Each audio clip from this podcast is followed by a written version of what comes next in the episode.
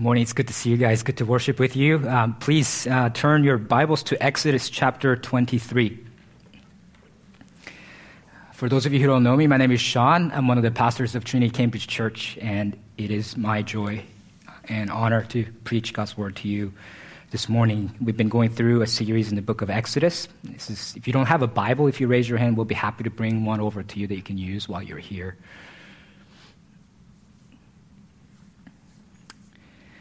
Exodus chapter 23, we'll be looking at verses 20 to 33.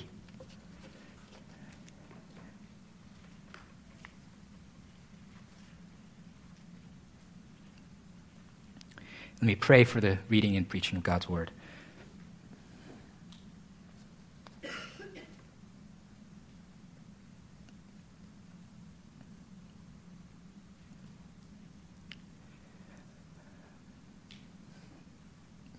Father, we love your word. Because in your word we hear your voice. Because in your word we meet Jesus, our Savior. Because in your word we are sharpened and equipped, complete for every good work. And so we pay attention to your word again this morning address us as you always do. Glorify your name. Exalt your Son, Jesus. Bring sinners who are dead in their trespasses to life through the proclamation of your word.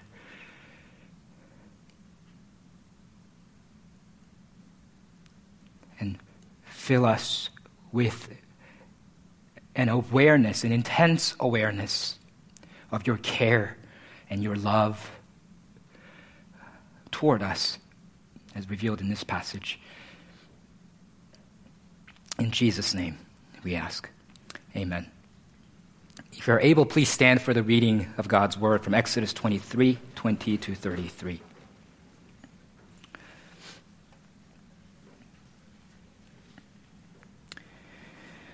Behold, I send an angel before you to guard you on the way and to bring you to the place that I have prepared. Pay careful attention to him and obey his voice. Do not rebel against him, for he will not pardon your transgression. For my name is in him. But if you carefully obey his voice and do all that I say, then I will be an enemy to your enemies and an adversary to your adversaries. When my angel goes before you and brings you to the Amorites and the Hittites and the Perizzites and the Canaanites, the Hivites and the Jebusites, and I blot them out, you shall not bow down to their gods nor serve them nor do as they do, but you shall utterly overthrow them and break their pillars in pieces. You shall serve the Lord your God, and he will bless your bread and your water, and I will take sickness away from among you. None shall miscarry or be barren in your land. I will fulfill the number of your days. I will send my terror before you and will throw into confusion all the people against whom you shall come. And I will make all your enemies turn their backs to you. And I will send hornets before you, which shall drive out the Hivites, the Canaanites, and the Hittites from before you. I will not drive them out from before you in one year, lest the land become desolate and the wild beasts multiply against you. Little by little I will drive them out from before you until you have increased and possessed the land. And I will set your border from the Red Sea to the Sea of the Philistines, and from the wilderness to the Euphrates. For I will give the inhabitants of the land into your hand, and you shall drive them out before you. You shall make no covenant with them and their gods. They shall not dwell in your land, lest they make you sin against me. For if you serve their gods, it will surely be a snare to you. This is God's holy and authoritative word. Please be seated.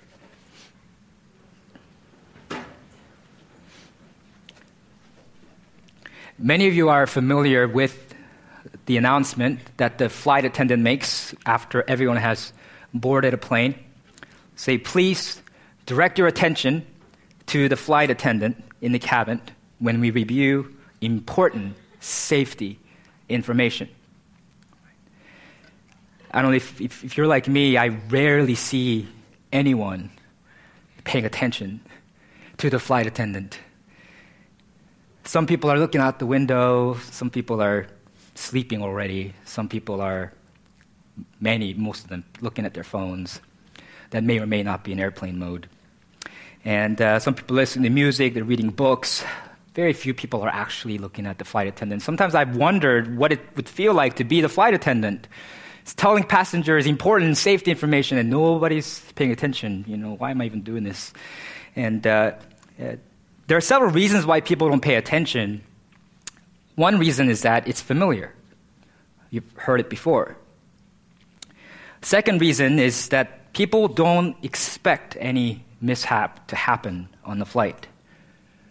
So they dismiss the safety instructions as a mere formality, something that they have to do for legal reasons. I just spoke with a friend this past week who, who told me that when he was younger, he was on a plane, and as, as the plane was flying, one of the engines blew out. Uh, and they could see out the window of one of the engines on fire. And uh, the pilot had to make an emergency landing, and, and panic obviously gripped the entire plane. And I can assure you that not a few people on that plane in that very moment regretted not paying any attention to the flight attendant's safety instructions. The Word of God is familiar to many of us. And frankly, there are some people out there who don't think that obedience to God's Word makes much of a difference. So they gloss over it when they read the Bible, or don't read it at all, or hardly pay any attention. But what if we really believe that the obedience to the Word, to God's Word, is a matter of life and death? something that determines our eternal destiny. Will we pay attention then?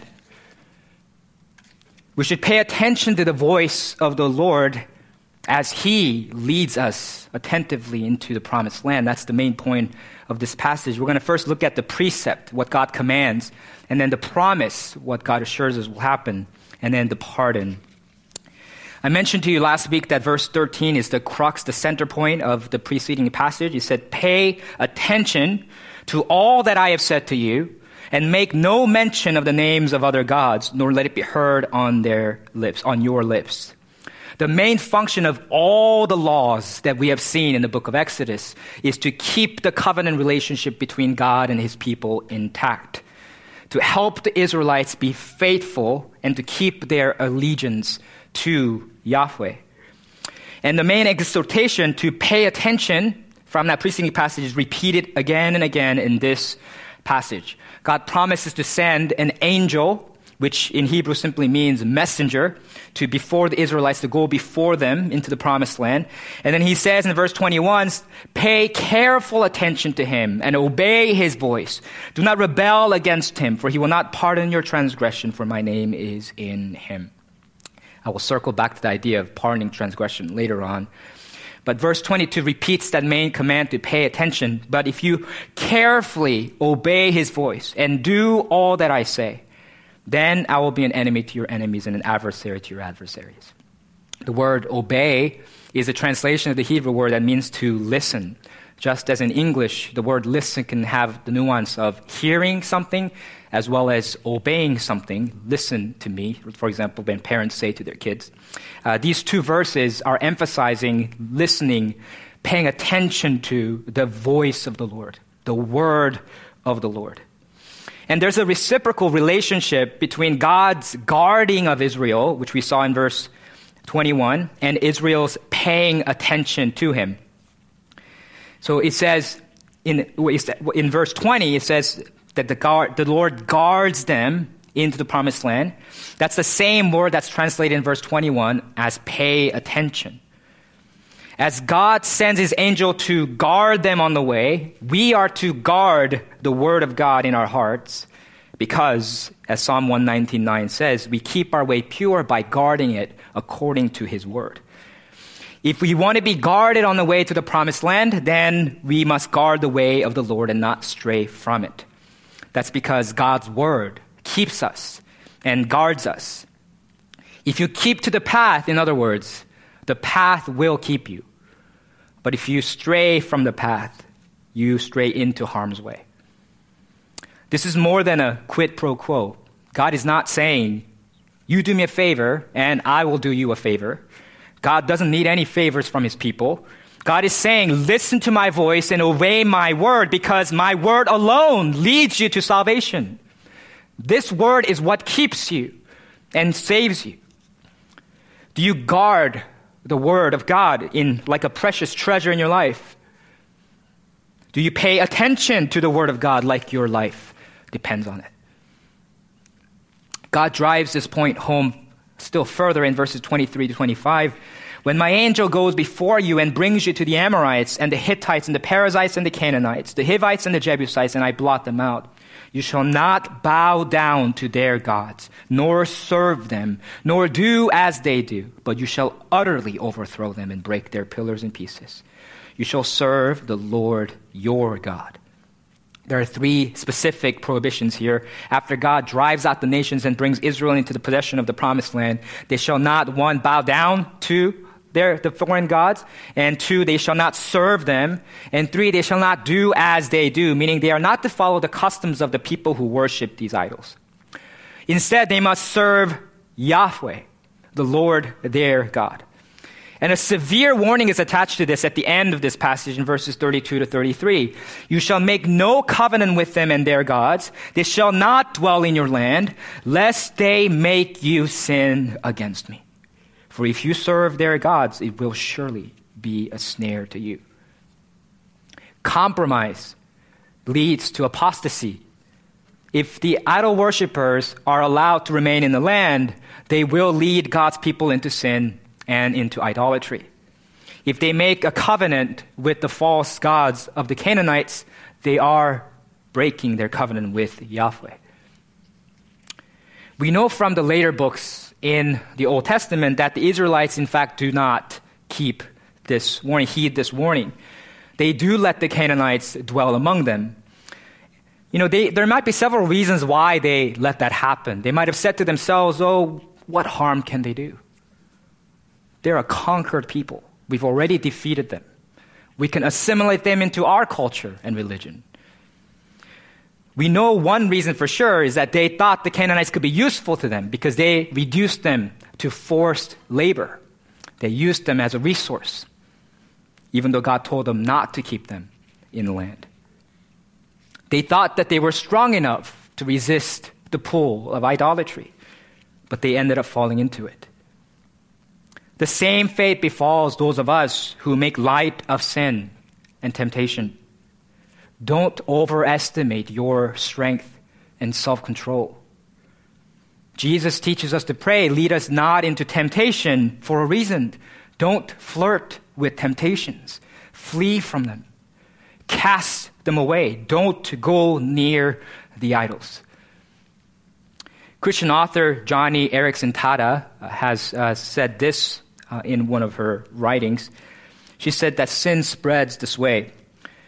Though gradually, though no one remembers exactly how it happened, the unthinkable becomes tolerable, and then acceptable, and then legal, and then applaudable. Sin makes an imperceptible progress into your heart. So flee from it, cast it away. Worship is a zero sum game. Jesus says in Matthew 6 24, no one can serve two masters. For either he will hate the one and love the other, or he will be devoted to the one and despise the other. If a wife cheats on her husband, a sensible man is not going to let his wife keep doing that. He's going to confront her and then issue an ultimatum and say, You must make a choice. It's either going to be me or it's going to be him. There is a cosmic spiritual battle being waged and to deprive God of the glory and worship that he alone deserves is idolatry. There's no such thing as neutral ground. That's why God says in the second commandment that He is a jealous God. He says in Isaiah 42 8, I am the Lord, that is my name, and I will not give my glory to another or my praise to idols.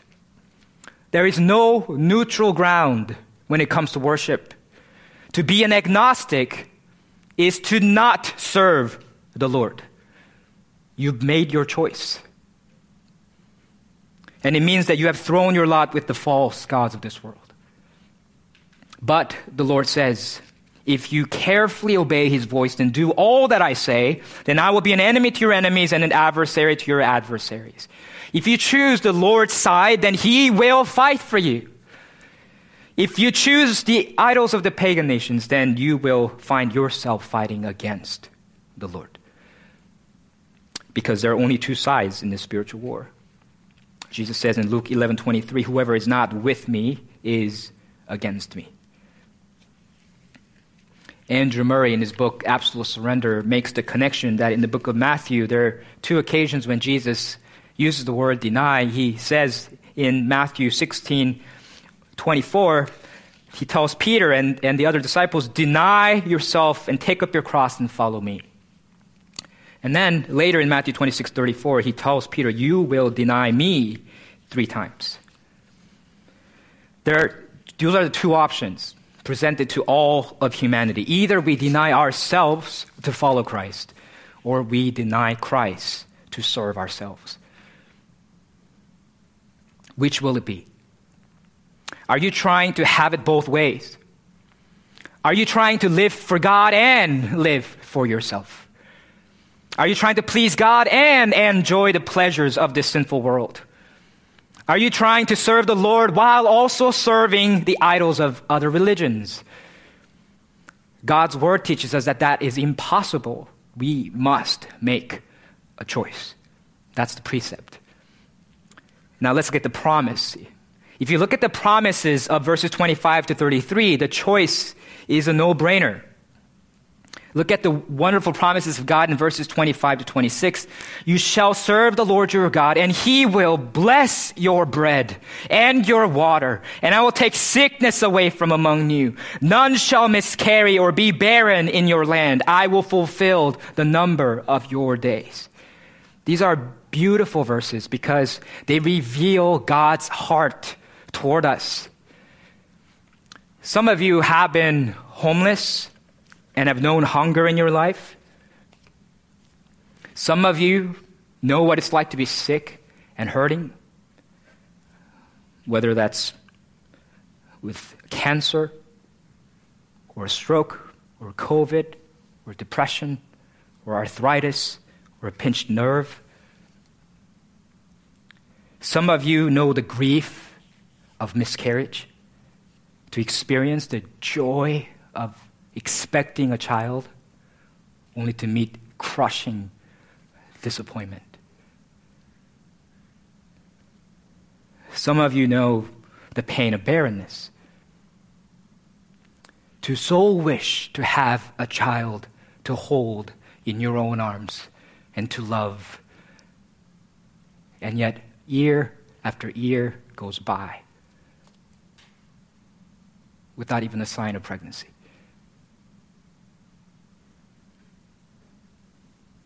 Some of you have lost loved ones to untimely deaths. Those who did not fulfill the number of their days. All of these pains are, are marks of a sinful and fallen world.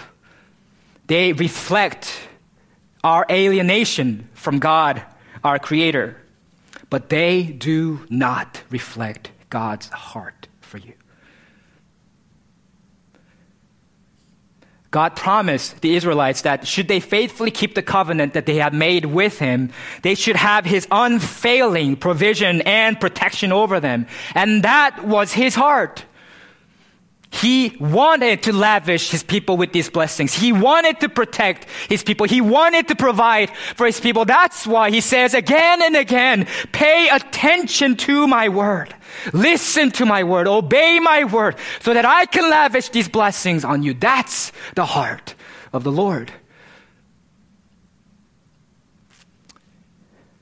So if you are in the midst of suffering and, and affliction, you may go to God with your honest questions and you can groan before Him and you can lay your complaints before Him. But as you do that, remember His heart toward you. Lamentations 3 32 to 33 teaches us that though God does cause grief at times, He will again have compassion according to the abundance of His steadfast love. The same verse, same verses say also that when God afflicts us and grieves us, he does not do so, quote, from his heart. Though we may not always understand the sovereign purposes of God behind our suffering, we can always be assured of his heart toward his people. And if God is protecting his people, it necessarily means that he fights against their enemies. So he says in verses 27 to 28, I will send my terror before you and will throw into confusion all the people against whom you shall come. And I will make all your enemies turn their backs to you. And I will send hornets before you, which shall drive out the Hivites, the Canaanites, and the Hittites from before you. The word drive out is a key word here that occurs four times in verses 28 to 31. And the goal is complete expulsion of the idol worshippers from the land of Canaan, lest they be a snare to the Israelites and lead them astray to sin. God's cleansing the land of its sin and idolatry. That's why he says earlier in verse 23 he will blot them out, efface them from Canaan land. But God is not going to drive out the nations in one fell swoop. He says in verses 29 to 30, I will not drive them out from before you in one year, lest the land become desolate and the wild beasts multiply against you. Little by little, I will drive them out from before you until you have increased and possessed the land. It's a very interesting uh, statement. Even the pace at which God drives out the nations is very deliberate. He, he demonstrates his wisdom and care for his people. According to verse 31, the promised land that God is giving them will have its, as its border from the, the, Red Sea to the north and the, I mean, Red Sea to the south, sorry, and the Sea of the Philistines, which is the Mediterranean Sea to the north. And then it's going to stretch all the way to the Euphrates River in the east and from the Sinai, Sinai Peninsula, the Sinai Wilderness in the west.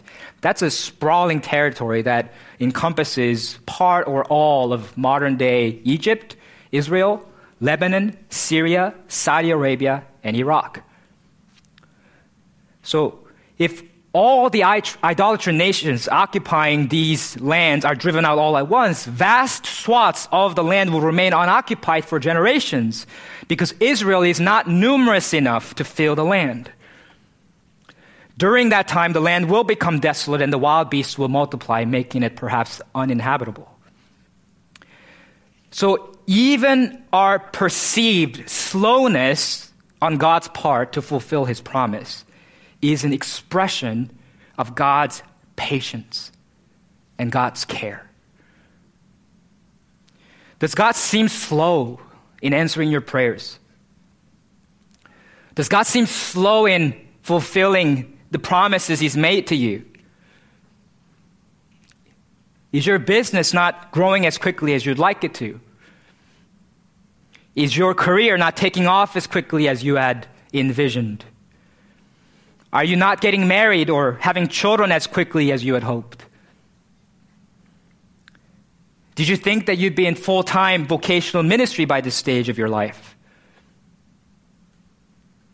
We don't know all of God's reasons for these seeming delays in our lives, but these verses are a helpful reminder to trust in God's wisdom. The Lord is not slow to fulfill his promise as some count slowness, but is patient toward you. God knows exactly what we can handle. God knows our weaknesses, and limitations. It's important to notice here who the primary agent of the driving out of the nations is. Look at verses 29 to 30 again. Twice it says, I will drive them out. Of the four instances of the verb drive out, only one of them, verse 31, has, has its, as its subject the word you, the Israelites. So that does tell us that Israelites have a role to play. They do have a responsibility. They do have to go to war and be a part of the driving out of the nations. But three out of the four times, the subject of the verb is the Lord himself or the thing that the Lord is sending. And that's where the theological weight of this passage is. It's the Lord who will ultimately drive out these pagan nations out of the promised land. In particular, there are two things that the Lord will send in order to drive out these nations. First, verse 27 says, I will send my terror before you. And verse 28 says, I will send hornets before you. The terror that the Lord sends likely refers to the dread and panic that overtake the enemies of God as they hear Israel approaching and learn of how the Lord has previously delivered them and fought on their behalf in the past. The result of this terror that God sends ahead of the Israelites is that it throws them into confusion, it says, and all the people against whom they shall come. And the Lord, it says, will make all their enemies turn their backs to them. So that expression to turn their backs to them is more literally, I will give all your enemies to you by the neck. That's the literal expression. Since the word neck is often associated in Hebrew with the back of the head, to turn the neck is to turn your head away from someone. So the translators assume that it means them turning their backs and running away is what they assumed. Uh, but I think it's more likely that the expression is closer to the English idiom having someone by the throat. Because the verb used here is not turn, doesn't say turn your neck. It says, I will give them to you by the neck.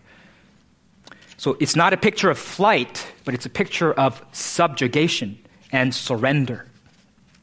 Similar to how Jacob blesses his son Judah in Genesis 49 8, saying, Your hand shall be on the neck of your enemies.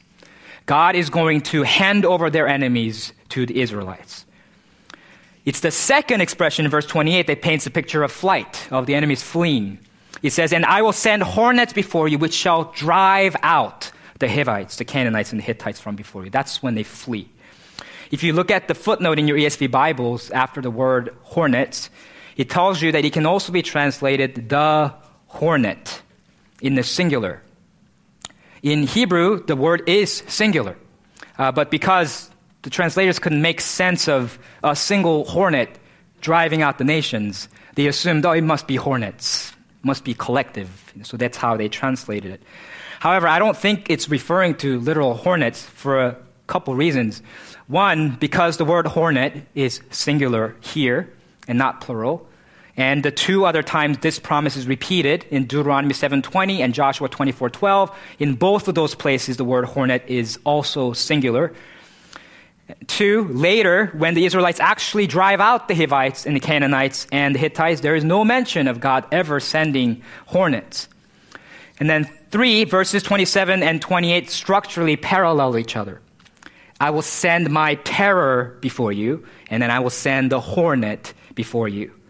Since the expression sending my terror employs figurative language, you can't literally send terror like a messenger. I think it's likely that the parallel phrase, send the hornet, is also figurative. Just as when a person is chased by a hornet, the, the person flees, the hornet of the Lord will drive out the idolatrous nation from Canaan. But that still begs the question what exactly is the hornet? Who terrorizes the enemies of God? There's only one other word in this passage that is also the object of the verb send, and that's in verse 20. Behold, I send an angel before you, which parallels, I will send my terror before you, which parallels, I will send the hornet before you. It's the angel of the Lord the messenger of the Lord who goes before the Israelites to strike fear into the hearts of all of God's enemies. It's the angel of the Lord himself who goes before them to make them flee and to drive them out before the Israelites. Later on in Joshua 24:12 as the Israelites re- reflect on how God has fulfilled this promise, the Lord says this, "And I sent the hornet before you, which drove them out before you, the two kings of the Amorites. It was not by your sword or by your bow, Again, the emphasis here is that as long as Israel remains loyally aligned to the Lord, this is the Lord's battle. And He will fight on their behalf and win. Yes, the Israelites will use their swords and bows, but God makes it unmistakably clear the battle was not won by your bow and your sword. It was my hornet. It was my terror. It was my messenger. The decisive agent here is the angel of the Lord, not the Israelites. That brings us to my final point the pardon and the mysterious identity of this angel of the Lord. As I've said before, when we come across the word angel in the Bible, we should not immediately think of images of Cupid. Valentine's Day is coming up. You know that picture of Cupid, little baby angel with the wings and an arrow. You should not think of that or think of this winged cherub. That's not what an angel is like. Uh, the word angel simply means messenger. It could refer to all kinds of messengers. It could refer to human messenger. It could refer to angelic messengers. But often it is a spiritual being sent by God. But in this passage, we see evidence that this angel of the Lord is no mere angel. For example, in verse 22, the voice of the angel of the Lord and what the Lord himself says are conflated. He says, If you carefully obey his voice and do all that I say, what the angel of the Lord says is what the Lord says.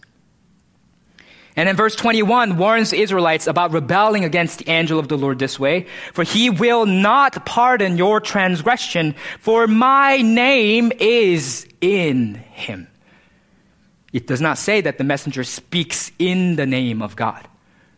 It says that Yahweh's name is in him. For that reason, this angel of the Lord has the authority and the power to pardon transgression. And we know from the Gospels, Mark 2 7 and Luke 5 21, that no one can forgive sins but God alone. So we, we've seen this blurring of the lines between Yahweh and the angel of Yahweh before. If you remember from Exodus chapter 3 verse 2, it said that the angel of the Lord appeared to Moses in a flame of fire and out of a mist of a bush. That's the angel of the Lord. But in that very same passage, just a couple lines down, it says that the Lord saw and God called to Moses out of the bush. And he says, Do not come near. Take your sandals off your feet, for the place on which you are standing is holy ground. I am, says the angel of Yahweh. I am the God of your father, the God of Abraham, the God of Isaac, the God of Jacob. The angel of the Lord is here very closely identified with Yahweh himself. Similarly, later in Joshua 5 13 to 15, as the Israelites are readying themselves for the conquest of the land of Canaan, we actually see this angel of the Lord that God has sent. And this is what it says When Joshua was by Jericho, he lifted up his eyes and looked, and behold, a man was standing before him with his drawn sword in his hand. And Joshua went to him and said to him, Are you for us or for our adversaries? And he said, No but I am the commander of the army of the Lord. Now I have come. And Joshua fell on his face to the earth and worshiped and said to him, What does my Lord say to his servant? And get this. And the commander of the Lord's army said to Joshua, Take off your sandals from your feet, for the place where you are standing is holy. And Joshua did so. There's a fascinating parallel between the burning bush and this commander of the Lord's army. In both places, the angel of the Lord tells the man to take off the sandals because it's holy ground. And they do it. In Joshua passage, the Joshua actually worships the angel. In other places in the Bible, whenever men try to worship an angel, the angel stops them, like in Revelation 22 8, 9. He says to John, You must not worship me because I'm a fellow servant with you and your brother, the prophets. Worship God. But why does this angel of the Lord not say that? Because he's not just an angel.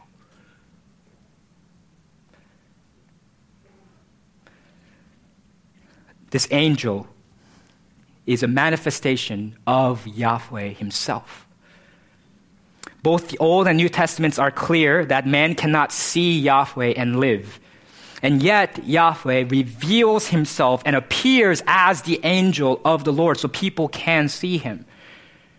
The angel of the Lord is, in this sense, a visible manifestation of the invisible God, distinct from Yahweh himself and yet one and the same. This is why many pastors and theologians make the connection that the angel of the Lord in the Old Testament is, in fact, the pre, the pre-incarnate form of Jesus. How Jesus appeared before he took on human flesh. Jesus appearing with the sword in his hand to go before his people to drive out the enemies. It's an appearance of God appearance of the Son of God. It's Jesus, the eternal Word of God, who goes before the Israelites to fight their battles ahead of them and drive out the nations before them. Imagine being in their shoes. We know from Deuteronomy 7 7 that when God first chose the Israelites, they were, quote, the fewest of all peoples. They were not a mighty throng. And they were nomads and wanderers in the wilderness for 40 years. What kind of weapons do they have? Their enemies have chariots of iron, it says in Judges 119. When Sennacherib, king of Assyria, invades Judah, he mocks God's people this way in Isaiah 36, 8. I will give you 2,000 horses if you're able on your part to set riders on them. You can't even put trained riders on the horses I give you for free. What power do you have to oppose me? In their own strength, the Israelites are a feeble army. Who are they to stand against all the nations of Canaan? The key to their victory is not their own might, but the Lord Jesus, who fights for them. And the same is true for us, believers in the new covenant.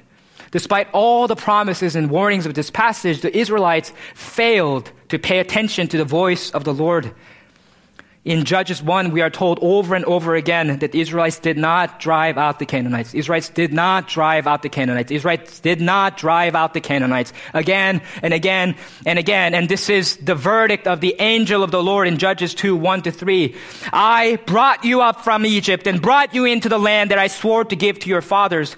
I said, I will never break my covenant with you, and you shall make no covenant with the inhabitants of this land, and you shall break down their altars but you have not obeyed my voice. What is this you have done? So now I say, I will not drive them out before you, but they shall become thorns in your sides, and their gods shall be a snare to you. This is, in fact, what happens God does fulfill his promise. He does bring them into the promised land. However, because they let the Canaanites dwell with them instead of driving them out, they become a thorn in their side. They ensnare them with their idolatry, and eventually their apostasy leads to their exile and dispossession of the land, from the land. Sin was the root. Sin had separated Israel from God. Sin had kept them from the protections and protect provisions of the covenant. And it's for that reason that God sends Jesus once more to go before his people, this time in human flesh, to defeat sin and death once and for all and bring us forever into a covenant relationship with God. Sin and Satan are too powerful of an enemy for us to fight in our own strength. Can you imagine being faced with the fortress of the enemy, the gates of Hades? He has all the dirt on you.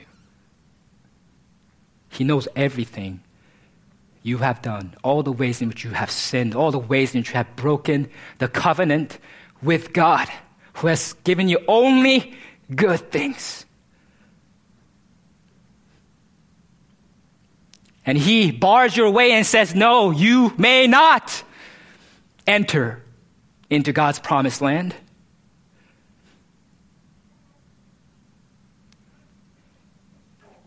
But we have a champion. We have the Lord, the angel of Yahweh, Jesus Christ, with the sword in his hand goes before us and fights that battle for us and he defeats sin and death once and for all on the cross. He crushes the serpent's head underneath his feet so that he can give us the right to be children of God, so that he can lead us in to the promised land. That's why in Mark 2 5, Jesus pronounces to the paralytic, Son, your sins are forgiven. It said, Here the angel of the Lord will not pardon your transgression because my name is in him. What's the difference? The Lord, who is just and holy, cannot pardon transgression without payment. But Jesus pardons our transgressions because he has made satisfaction, because he has made atonement, because he has paid for it on the cross, and he has won that battle decisively. And that's the promised land that we have to look forward to. The author of Hebrews in chapter 11 makes the connection that the promised land that Abraham and Isaac and Jacob look forward to is not the literal promised land, the physical land of Israel in the Middle East, but rather it's a city that has foundations whose designer and builder is God. The promised land of the Old Testament was merely a type, a foreshadowing of the ultimate promised land, our heavenly inheritance, the kingdom that we inherit as God's people. And we are right now pilgrims journeying toward that promised land.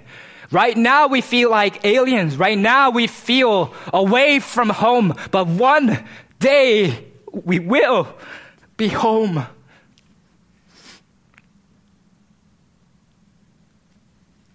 And it says, when that day comes, Revelation 21 4, he will wipe away every tear from their eyes, and death shall be no more. Neither shall there be mourning, nor crying, nor pain anymore, for the former things have passed away.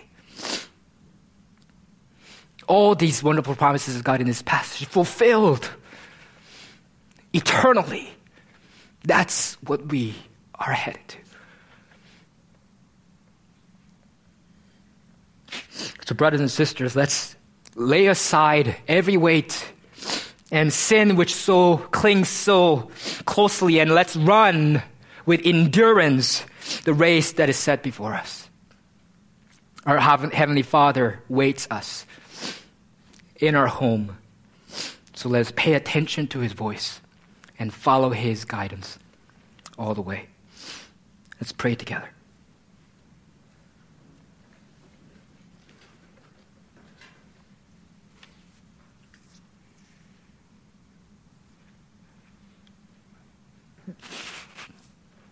Father, we desire nothing more than to be home with you, Lord. To know your eternal love perfectly. To rest in your arms. To hear you say, Well done, good and faithful servant enter into the joy of your master. But Lord, we know that the race is not over. We need to press on. And to that end, we must pay attention to your voice and follow your voice. So, Lord, incline our ears and our hearts toward your word. Make us a people, a church that cherishes and guards your word in our hearts.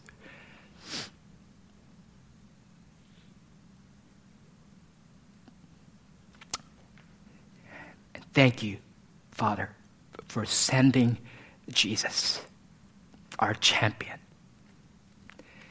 our representative, our warrior, our king